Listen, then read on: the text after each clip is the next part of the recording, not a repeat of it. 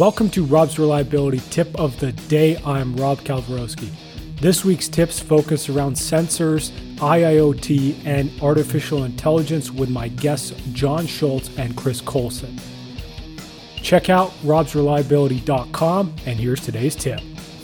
I've almost seen some organizations starting to regress back to old behavior uh, where they're actually trying to use the technology to optimize their run to failure maintenance strategy. So the simple fact that they can get more samples more frequently, uh, trying to figure out whether they get that last little bit of goodie out of the uh, out of the asset, as opposed to a proactive approach or a proactive workflow model approach, where they're using the technologies to identify early identification of defects that they can then plan and schedule the elimination of.